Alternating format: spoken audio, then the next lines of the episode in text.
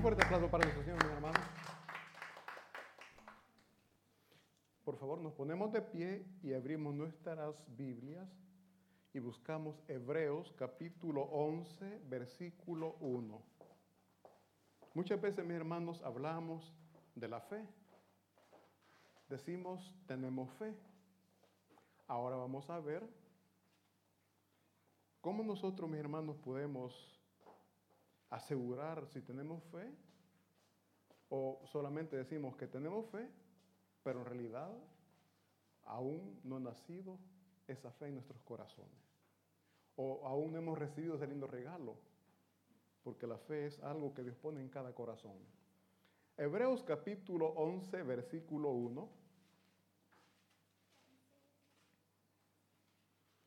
¿Lo tenemos? Amén. Leemos la palabra de Dios en el nombre del Padre, del Hijo y del Espíritu Santo. Dice, es pues la fe, la certeza de lo que se espera, la convicción de lo que no se ve. Me gustaría escuchar esto a ustedes.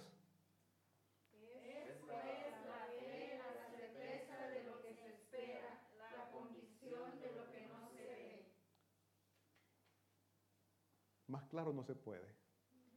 La fe es la certeza de lo que se espera. La convicción, estar convencido de algo que no hemos visto, pero sabemos que así es. Esa es la fe. Oremos, mis hermanos. Gracias damos, bendito Dios, por su palabra, porque a través de la Biblia, Señor, nosotros podemos aprender muchas cosas.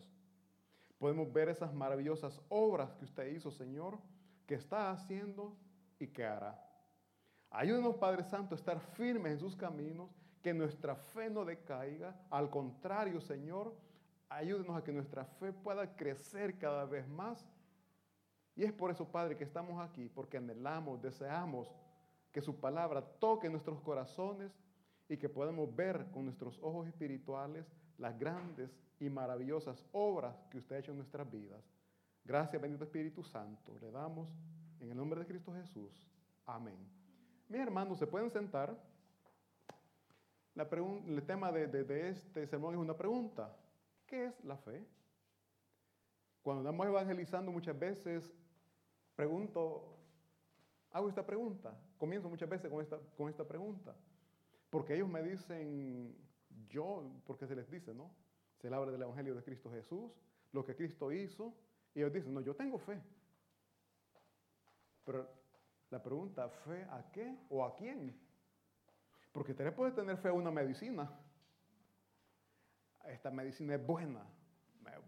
Voy a echar esta pomada porque me duele el pie, me duele ¿qué? las articulaciones y es buena esta medicina. O sea, y a veces solo nos dicen, la vez pasada estaba escuchando, póngase, póngase esta inyección porque es buena. ¿Y qué dicen? La, me lo voy a poner porque dicen que es buena. O sea, usted no la ha probado, usted no sabe, pero ya con lo que le dijeron, usted dice, sí, sí, va a funcionar. Mis hermanos, nosotros, para que el Espíritu Santo tocara nuestros corazones y nuestras vidas, Dios usó una persona para que nos hablara del Evangelio de Cristo Jesús. Porque nosotros decimos, no, yo soy, hablo por mi caso, yo soy católico, yo creo en Dios pero de palabras. Porque mis hechos mostraban todo lo contrario. No, no, a mí no me interesa hablar de, Jesús, yo soy católico. Y a veces cuando evangelizo, por eso no me incomoda porque yo así era también. Cuando uno anda evangelizando, no, no, no, a mí no me, no, me hable, yo soy católico. Se le habla de la palabra de Dios, no, no, no, es que mi mamá, mi abuelo y yo sigo la, la religión de ellos. Están poniendo la fe en una religión y no en Cristo Jesús. Están poniendo la fe en un lugar o en la persona equivocada. ¿Por qué? Porque no hay nadie que nos pueda dar la libertad y la salvación más que solamente Cristo Jesús. Se les respeta a las personas, sea pastor, sacerdote, lo que sea, se les respeta. Pero no se les va a adorar. La adoración solamente para Cristo Jesús, solamente para Dios. Dice la palabra que la palabra de Dios que él no comparte su gloria con nadie. Aún los ángeles mismos no aceptaban adoración de los hombres cuando les querían adorar. Le decían que no, porque eh, ellos eran consiervos, eran servidores de Dios y no recibían la, recibían la adoración. Mas en este tiempo, en la actualidad, hay muchas personas que anhelan y desean y les agrada recibir la adoración. Hasta pone la mano para que se la bese, ¿verdad? Religión. La fe la están poniendo en una religión y ese es el problema. Ese es el problema. ¿Por qué? Porque están clamando, tienen problemas, tienen necesidades y no ven una respuesta. ¿Por qué? Porque le están pidiendo a alguien que no les puede tender la mano, a alguien que no les puede ayudar.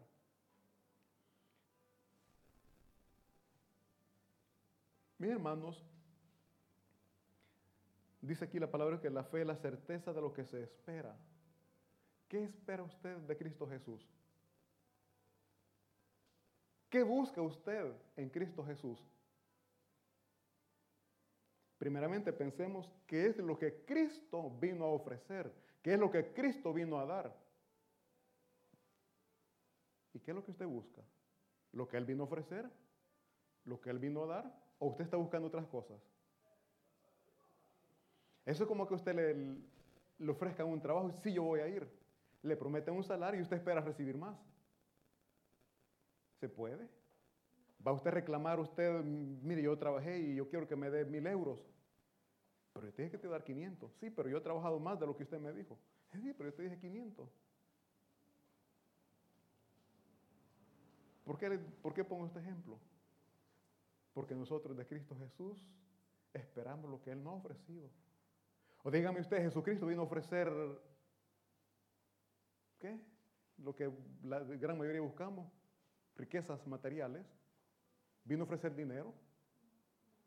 Vino a ofrecer casos, casas, carros. Eh, ¿qué? ¿Qué es lo que usted busca? ¿Qué es lo que usted anhela? La pregunta es, ¿Jesucristo vino a ofrecer eso? No. Él vino a ofrecer, dice, libertad de pecado. Él vino a dar salvación y vida eterna. Eso es lo que él ha ofrecido. Ahora, ¿por qué nos desviamos nosotros y esperamos cosas terrenales? Quizás porque hemos visto que Él lo hizo, porque Él dio sanidad, hizo ver a los ciegos, hizo caminar los cojos, Él resucitó a los que estaban muertos, le dio vida nuevamente a Lázaro. O sea, y nosotros buscamos a Dios porque, porque estamos enfermos y quiero que me sane. Dios lo puede hacer. Dios lo puede hacer, pero no vino a ofrecer eso. Entonces, y eso es lo que muchas veces, mis hermanos, a nosotros nos desilusiona, porque clamamos a Dios, le oramos, hacemos promesas, hacemos sacrificios, hacemos de todo por alcanzar el milagro que estamos necesitando. En escuelita bíblica enseñaban, o no enseñaban, no sé si todavía, cuando para la ofrenda, ¿no? Si, si tú das, ¿cómo es la alabanza? Si tú das un centavo, el Señor te dará dos. Desde pequeñito nos, vamos con esa enseñanza, ¿verdad? Y llegamos a, adultos, yo voy a dar para que Dios me dé. Andamos con problemas económicos. Señor, te voy a dar lo único que tengo. Te voy a, te voy a dar estos 100 euros. Pero multiplicámelo, por favor. Yo te voy a dar esto, pero dame más. No, mis hermanos. Y es eso lo que nos ha desilusionado o les ha desilusionado a muchos que decían ser cristianos y se han retirado no solamente de la iglesia, sino más bien de la fe de Cristo Jesús. ¿Por qué? Porque ellos esperaban y no recibieron.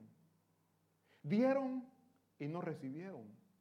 Más cuando los pastores traigan, diezme, ofrende, de todo lo que usted tiene y verá cómo Dios lo va a bendecir, Dios lo va a prosperar. Ellos creen a la palabra del pastor, no a la palabra de Dios.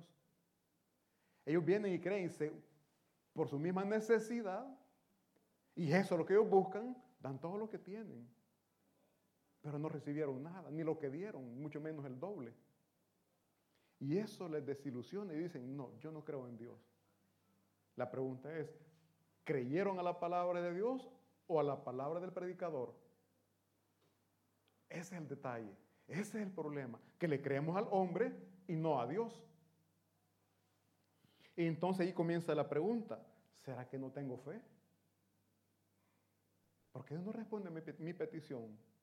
¿Será que la fe que tengo no es suficiente? Porque hemos leído cuando Jesucristo sanaba, vete, tu fe te ha sanado. Y eso muchas veces nos confronta. Y si yo no recibo sanidad, si yo no recibo milagros, ¿será que no tengo fe? se lo digo porque yo lo, pensaba, lo, pensaba en lo pensé en muchas ocasiones. ¿Será que no tengo la fe suficiente? ¿Será que la fe que yo tengo no es lo suficiente para que Dios me oiga y me responda a mi petición? Parece, mis hermanos, que en este mundo, parece que este mundo está hecho para destruir la fe y no para levantarla. Pareciera que el mundo, mi hermano, nos lleva a la decadencia de nuestra fe. ¿Pero por qué? Porque estamos viendo las cosas del mundo, estamos pidiendo las cosas del mundo y no estamos pidiendo lo que Dios anhela y desea que nosotros pidamos. Primeramente, tenemos que pedir sabiduría, mis hermanos. En su oración tiene que pedir sabiduría para tomar las mejores decisiones para no fracasar en el trabajo, en la familia, eh, en su negocio, en su empresa, en su empresa, lo que sea. Que Dios nos dé sabiduría. Y muchas veces sabiduría es lo que menos pedimos. Señor, bendecime en mi negocio, que sea próspero. Pero no le pedimos sabiduría para administrarla de la mejor manera. Dios nos da la bendición, Dios nos, el negocio puede ser próspero, pero como no hace falta sabiduría, lo que vamos produciendo lo vamos gastando en otra cosa. Nos falta sabiduría para poder invertir, para poder aumentar el negocio que Dios nos ha permitido iniciar. Entonces, mis hermanos, todo esto, por falta de sabiduría, la, falta de fe va aumentando en cada uno de nosotros. Y usted se estará preguntando, pero ¿y qué es la fe? Pues, o sea, mi hermano aquí dice que la fe es la certeza de lo que se espera. La fe es estar seguros. Entendemos que es estar seguros. La fe, mi hermano, es estar seguros que Dios está con nosotros aunque estemos pasando el peor de los momentos. Aunque usted se sienta abandonado, quizás sí está abandonado por la, por la humanidad, por su familia misma, pero Dios no le abandona. Dios nunca le ha dejado solo.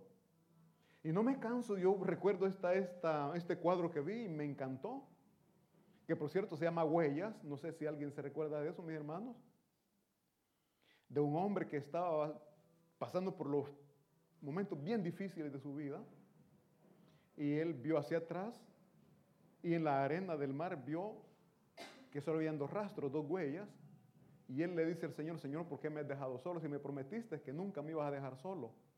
Voy a cortar lo que yo recuerdo porque no me recuerdo muy bien. Le está reclamando el Señor porque lo dejó solo.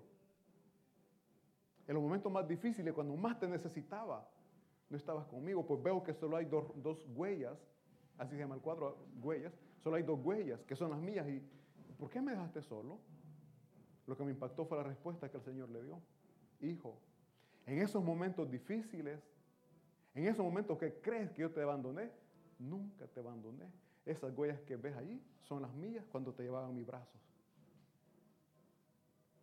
No sé si usted se siente abandonado por Dios. Dios me ha dejado solo, Dios, me ha dejado sola. No, mi hermano. Dios nunca nos deja solos. Los problemas son tan grandes que no nos permiten ver lo que Dios está haciendo en nuestras vidas.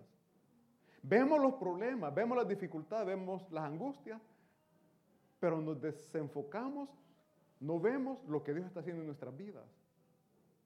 Cada día que nosotros vivimos llenos de problemas, de dificultades, pero si usted medita en la noche y dice, comienza a meditar, a estudiar todo lo que pasó en ese día, usted verá que la mano de Dios ha estado a su favor. No son casualidades, es Dios. No es la persona en sí que Él ayudó porque quiso, es Dios que usó esa persona. Y esa es la mano de Dios. Esa es la mano de Dios. Entonces nosotros debemos de estar seguros, mi hermanos, que Dios nunca nos ha dejado solos. Esa es nuestra fe. A pesar de los problemas, Dios está con nosotros. Tener fe, mis hermanos, es estar seguros que ya recibimos lo que estamos nosotros esperando, aunque no lo veamos todavía. Dice la palabra que la fe es la certeza de lo que se espera. Algo que usted está esperando, pero usted está seguro, sin haberlo recibido, pero usted sabe que ya lo tiene. Y por lo tanto vamos a actuar como que sí ya lo tenemos. Como que usted quiera viajar al Salvador, usted quiere viajar a su país, pero no tiene dinero. Señor, yo sé que tú me vas a proveer. No comprar el vuelo, pero la maleta la tiene llena. no, no, no comprar el vuelo, ni pero ya está diciendo a, a su familia, voy a llegar a tal mes. Esa es la fe, mis hermanos, declarar, confesar en que Dios va a hacer la obra. Yo estoy enfermo, pero por la fe yo sé que Cristo Jesús ya me sanó. Este dolor ya Cristo me lo quitó. Esa es la fe, la seguridad. Fe, mi hermano, estar convencidos que ya tenemos lo que para otros es imposible. Hay muchas personas que están padeciendo enfermedades terminales, puede ser cáncer, tumores. Y yo he escuchado cuando ellos dicen, Señor, por la fe yo me declaro sano. Yo me declaro libre. Y el que está a la par en el hospital, ¿qué, qué cree que piensa? está loco. Si a los médicos ya lo desahuciaron. Ya los médicos ya dijeron que no tiene medicina, ya está para morir. Mis hermanos, pero mientras nosotros tenemos vida, tenemos esperanza. Y la esperanza, dice la palabra de Dios, no nos avergüenza, porque es poder de Dios el Evangelio de Cristo Jesús. Y nuestra esperanza, nuestra confianza está puesta en las promesas que Dios nos ha hecho. Fe es creer fielmente, mi hermano, en las promesas que Dios, nos, que Dios nos ha dado. ¿Y cuáles son las promesas que Dios nos ha dado? Salvación y vida eterna. ¿Estás seguro? ¿Estás segura de su salvación? El día que usted muera, ¿su alma a dónde va? ¿A dónde va a ir, mis hermanos? No oí nada, fíjese. Se quedaron pensando, se quedaron meditando, ¿verdad? ¿A dónde voy a ir? ¿Mi alma a dónde voy a a parar? Mis hermanos, la promesa que Cristo Jesús nos ha dado es que en Él tenemos salvación, en Él tenemos perdón de pecados, en Él tenemos libertad. ¿Cuánto lo creemos? Esa es la fe. Pero es que no saben lo que yo he hecho, me, evangelizando, uso todas estas cosas que me vienen a mente cuando me recuerdo. Me dijeron, es que usted no sabe lo pecador que yo soy. Si usted supiera todo lo que yo he hecho, creo que pensaría lo contrario. Mis hermanos, cuando alguien se arrepiente de pecado, por muy grande que sea, Dios le perdona si hay arrepentimiento de pecado. Alguien puede ser que haya matado, pero si se arrepiente, Dios le perdona. No sé ustedes qué piensan. Dios le perdona, pero tiene que haber arrepentimiento. Algo bien duro y tremendo decirlo, que la sociedad no lo logra entender. Un violador de un niño puede recibir el perdón de Dios. Si se arrepiente. Si se arrepiente. Pero el hombre, el ser humano, ¿qué dice? ¿Qué piensa? Que no, ¿verdad? ¿Cómo Dios va a perdonar ese? Y dice la palabra, ¿no? Mis hermanos, dice la palabra de Dios que Él vino para salvar lo que se había perdido. Toda la persona que peca lo hace bajo la influencia del enemigo. Pero cuando Jesús viene, dice que Él vino para destruir las obras del enemigo. Él vino para darnos salvación, Él vino para darnos vida eterna. Yo no sé qué pecado tan grande usted haya hecho que piensa que Dios no se lo puede perdonar. No, mis hermanos. Si usted se arrepiente, Dios le perdona y le da la oportunidad de vida.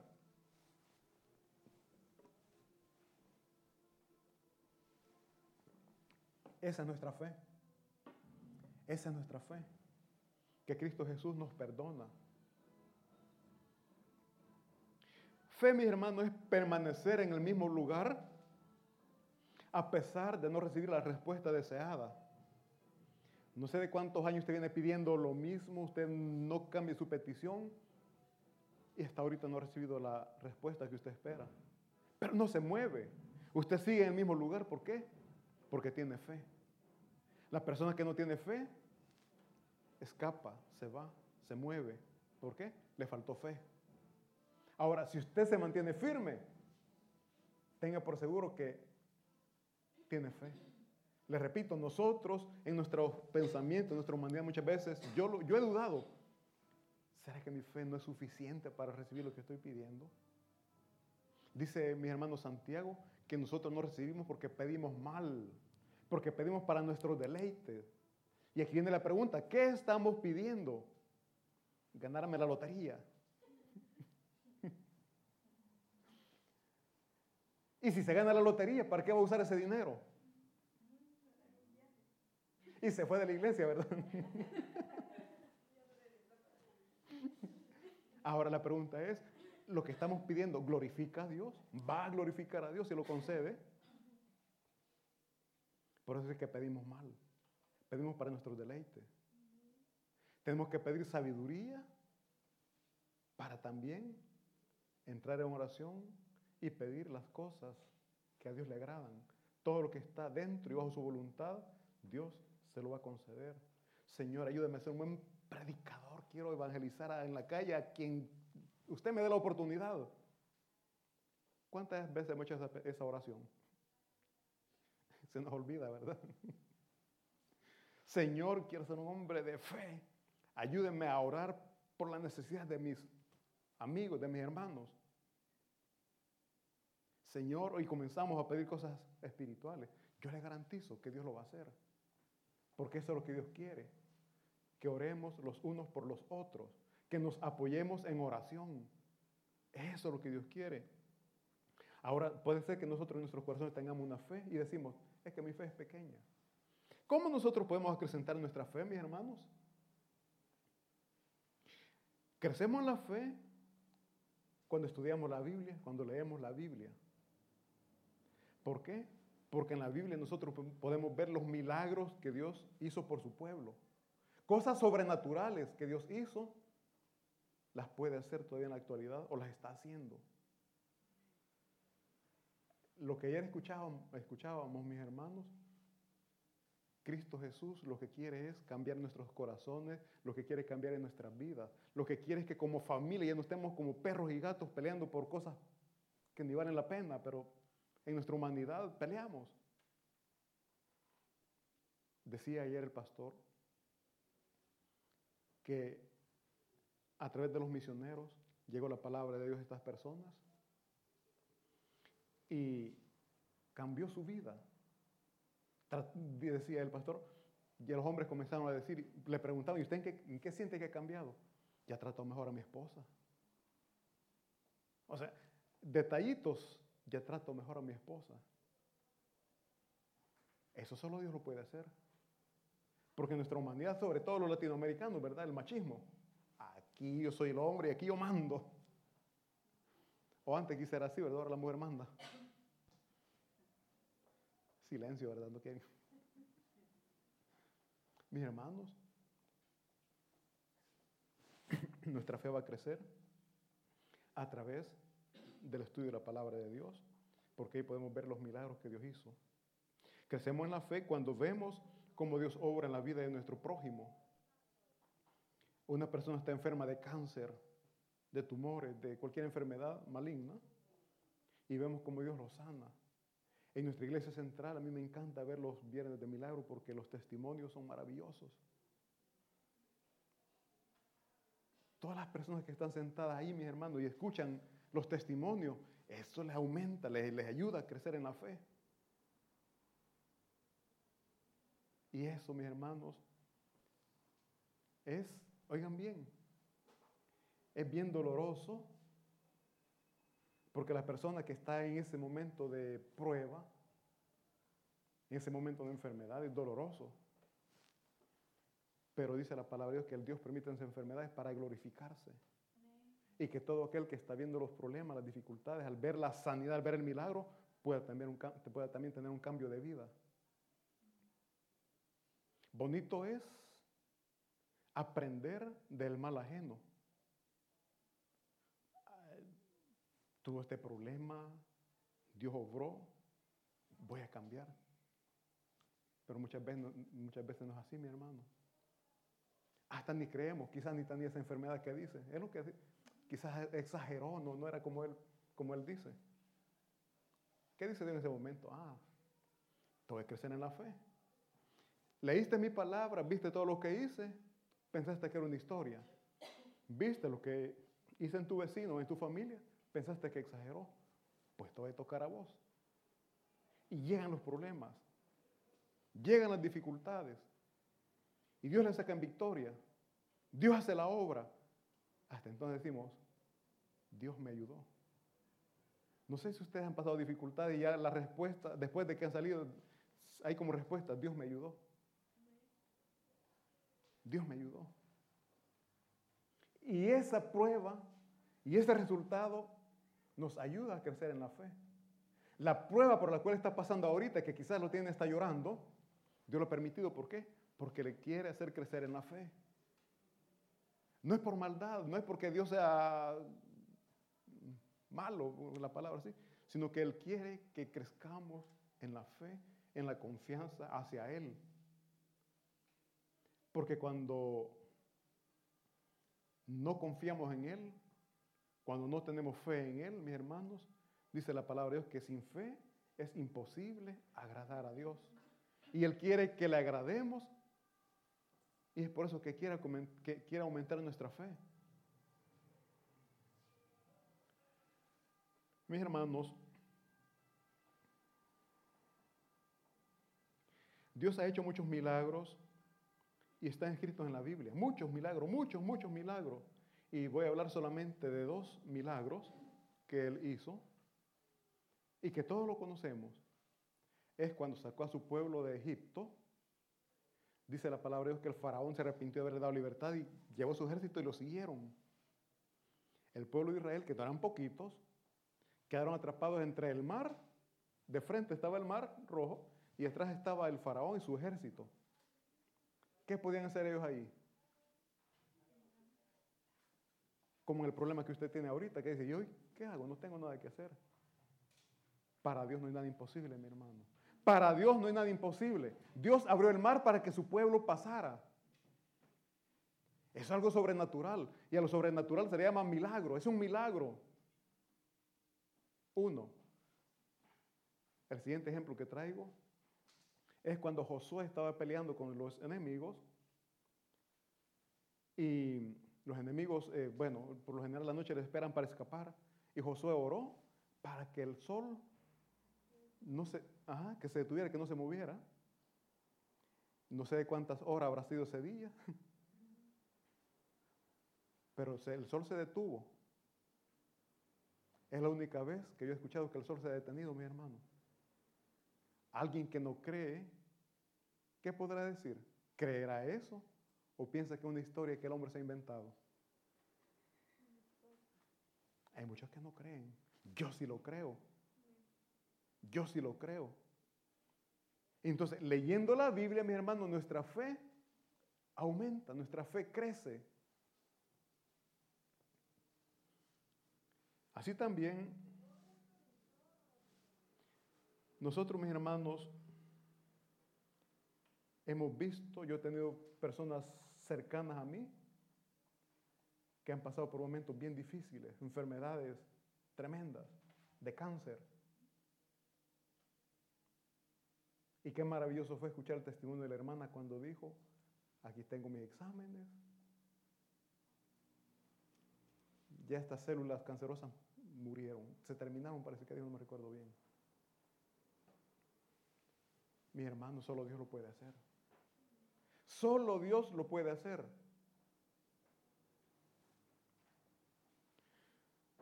Ahora, si nosotros, mis hermanos, no creemos cosas visibles, ¿cómo podemos creer las cosas que no podemos ver? Yo le pregunto, el día que usted muera, ¿dónde va a ir su alma? Pero no solo de palabra, ¿verdaderamente cree que va a ir al cielo? ¿Verdaderamente lo cree?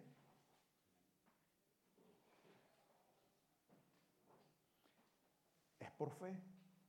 La fe es seguridad. Pero si la fe que nosotros tenemos no nos permite alcanzar lo terrenal, ¿alcanzaremos lo celestial?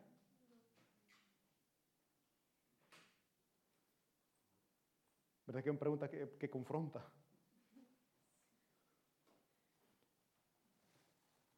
Leamos por favor Efesios 2,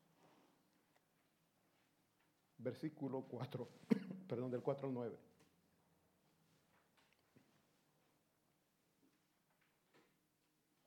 Efesios 2, 4 dice, pero Dios, que es rico en misericordia, primer punto, misericordia, pero Dios, que es rico en misericordia, por su gran amor, segundo, amor.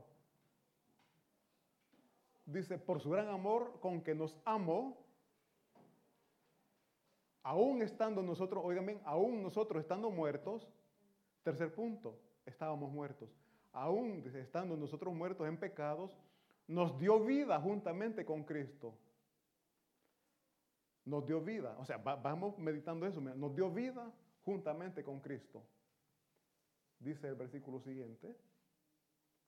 Y juntamente con Él nos resucitó. Oigan bien, juntamente con Él nos resucitó. Y asimismo nos hizo sentar en lugares celestiales con Cristo Jesús. Aquí está hablando ya de algo futuro. Y dice que la fe es la convicción de lo que esperamos, decía Hebreo, ¿no? La convicción de lo que esperamos. Si dice que lo estamos esperando es porque no ha sucedido todavía. Pero aquí lo habla como que ya fue. Pero ¿por qué habla como que ya fue? Porque esa es la fe. No ha sucedido todavía, pero aquí está hablando como que ya, como que ya nos resucitó. Nos hizo sentar en lugares celestiales. ¿Quién de ustedes ha estado sentado en un lugar celestial? Pero se está hablando como que ya está.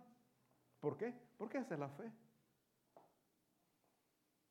Algo que no ha sucedido, pero nosotros lo estamos declarando como que sí, ya está hecho.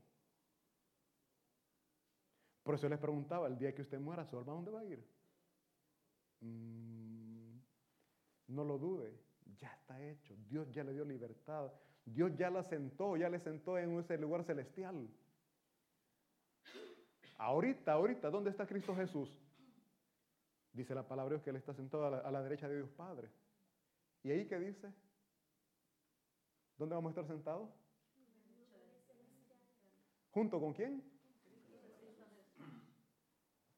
Y lo está hablando en presente.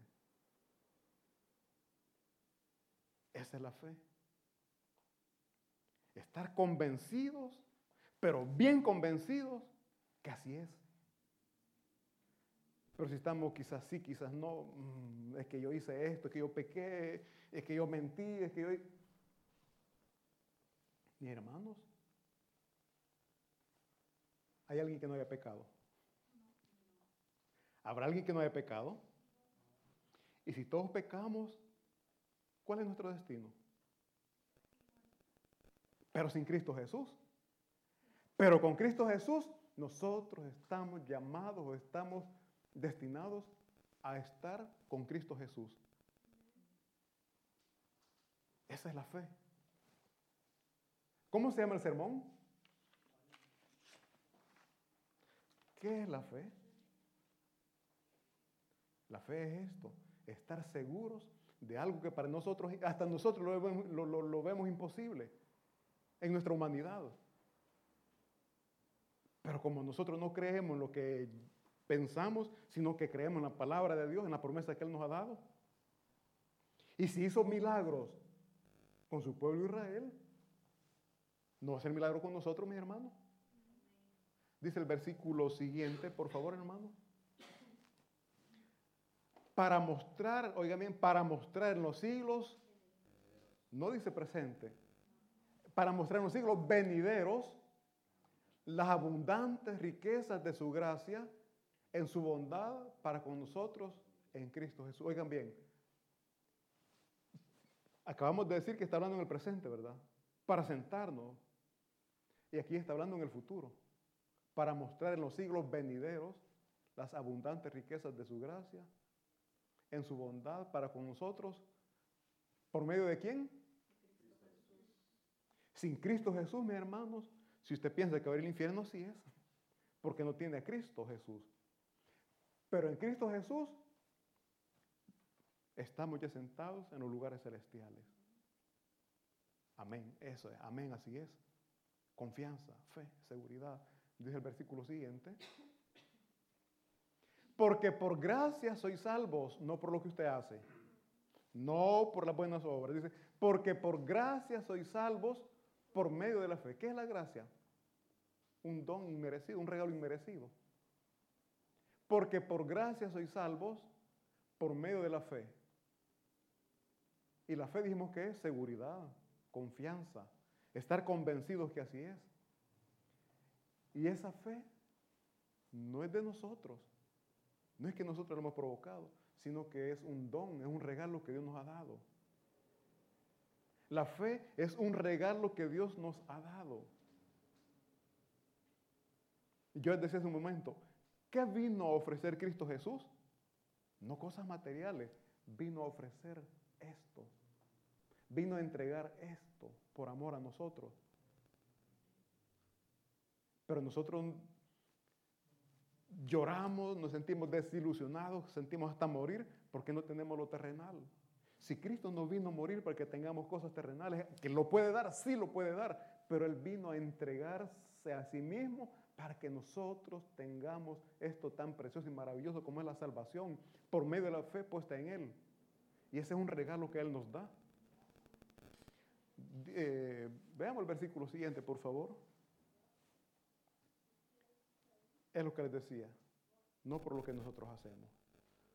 Usted puede hacer un montón de cosas, puede dar todo su salario, puede caminar de rodillas de donde, de, donde usted quiera hasta donde usted quiera, puede, haga lo que usted quiera, no le da salvación. Nuestras obras no nos dan salvación. Con esto no estoy diciendo que no tenemos que ayudar al necesitado, que no tenemos que hacer buenas obras, sí, porque a través de las buenas obras vemos que Dios ha transformado nuestras vidas. Si antes éramos tacaños, no, no se nos caía nada, ahora que Cristo Jesús ha venido en nuestros corazones, nos despojamos de lo nuestro, aunque sí quizás lo único que tenemos, para darle a nuestro prójimo. ¿Por qué? Porque Dios manda a amar a nuestro prójimo como nosotros mismos. Si nosotros ya, aprendimos, ya pasamos, sabemos qué es tener hambre, nos vamos a sentir mal ver que nuestro hermano está pasando por necesidades y pudiéndole ayudar no lo hacemos. Pero eso no nos da la salvación.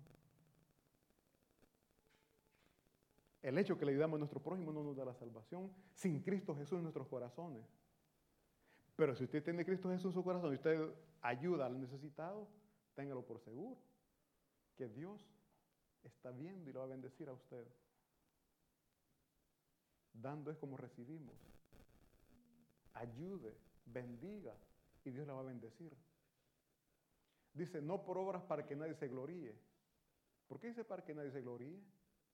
Porque si es por mis buenas obras, yo me voy a sentir engrandecido, ¿verdad? Yo le ayudo a todos ellos. Él no tenía nada, si tiene porque yo le he dado. ¿Quién se está engrandeciendo ahí? ¿Y dónde queda la obra de Cristo?